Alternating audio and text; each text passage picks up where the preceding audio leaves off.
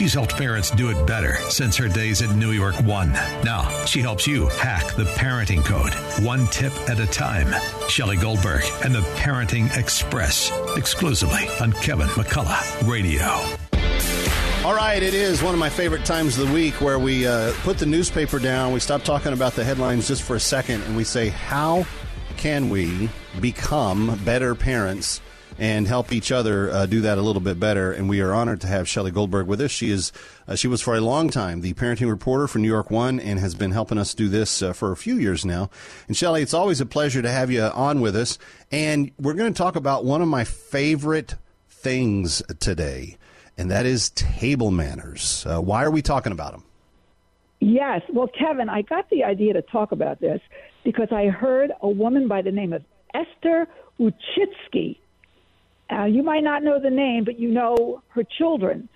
She was talking about what she regretted as a mom. She has three children. Her daughter, Anne, is the founder and the C E O of twenty-three and me. Her other daughter, Susan, is the C E O of YouTube. And Janet is an epidemiologist and anthropologist, very famous. And I'm listening to this woman, and she said, the one thing she said, my kids are enormously successful, great children, very close family, table manners. I wish I had done another a better job with table manners. And I thought about, wow, that's very interesting. Why did she feel that was so important? For centuries, Kevin, society judged people completely on on their table manners. It told people what their level of education was. It, to- it told people about their character. So it informs other people about us.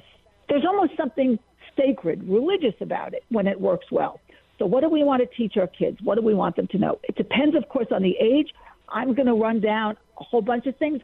For younger kids, you want to start with hygiene, washing hands, then helping to bring the food to the table. That's about sharing. That's about knowing you're part of a bigger community, you're part of a family, helping to set the table.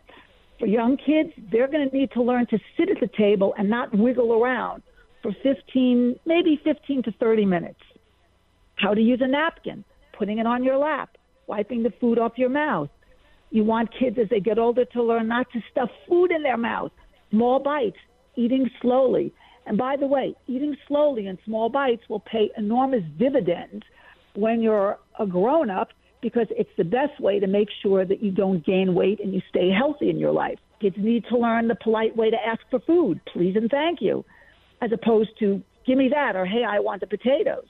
Kids need to learn how to, to comment on the food without a nasty comment, without, without saying, this is disgusting, because that's going to hurt mom and dad's feelings. Maybe you just say, gee, you know, Mom, I, I'd like to, you know, I think it worked better the other night when we had the spinach.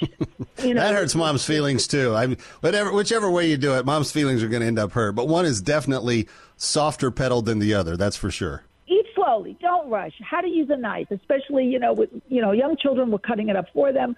Uh, avoiding interrupting, figuring out who's going to speak and for how long, uh, thanking the person who prepared the meal, making sure cell phones and video games are left outside of the table, away from the table, how to serve and pass the food, avoiding reaching over someone um, when you want to pass a roll to someone, not grabbing the roll and handing it to someone, but learning how to pass the basket so that you're not touching the food, but you're passing the basket instead.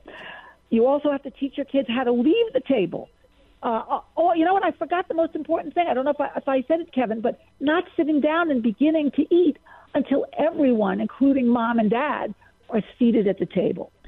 Yeah. And the same thing is when you leave the table, asking permission, can I leave now, or I have to leave now, I have homework to do, uh, offering to do cleanup. All of these things, Kevin, have to become a habit, which means you need repetition.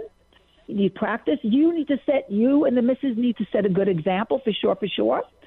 And the best way to practice this is to have dinner nights. Maybe you you you give rewards. Maybe you say, tonight we're going to practice our manners, everyone.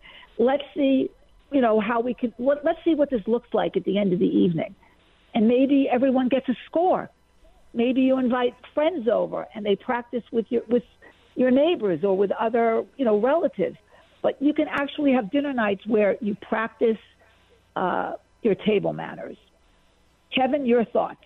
No, this is one of the, and as the kids have gotten to the stage where they are now, this is one of the areas of training that we're working on like every single night. Yes, it's good not to make faces at the things that mom puts on the plate in front of you. Yes, it is perfectly uh, expected and required to wait until mom has joined us at the table before we complain about not getting to eat. And in our household, we, you know, we we say um, we we give thanks back to God before we eat. So nobody gets to eat until we've prayed, and uh, that that just delays it a little bit longer. But yeah, you know, and and I, it's not just doing it once. It's the repetition and repetition and repetition, and over time you see, you know, little progress here and there. It sure does make a difference. But Shelley, good stuff today. Thank you so much, friends. You want to get uh, all these table manners uh, uh, tips again? Go back and listen to the podcast. Kevin McCullough coming right back with a very interesting story out of the Church of England. Don't go away.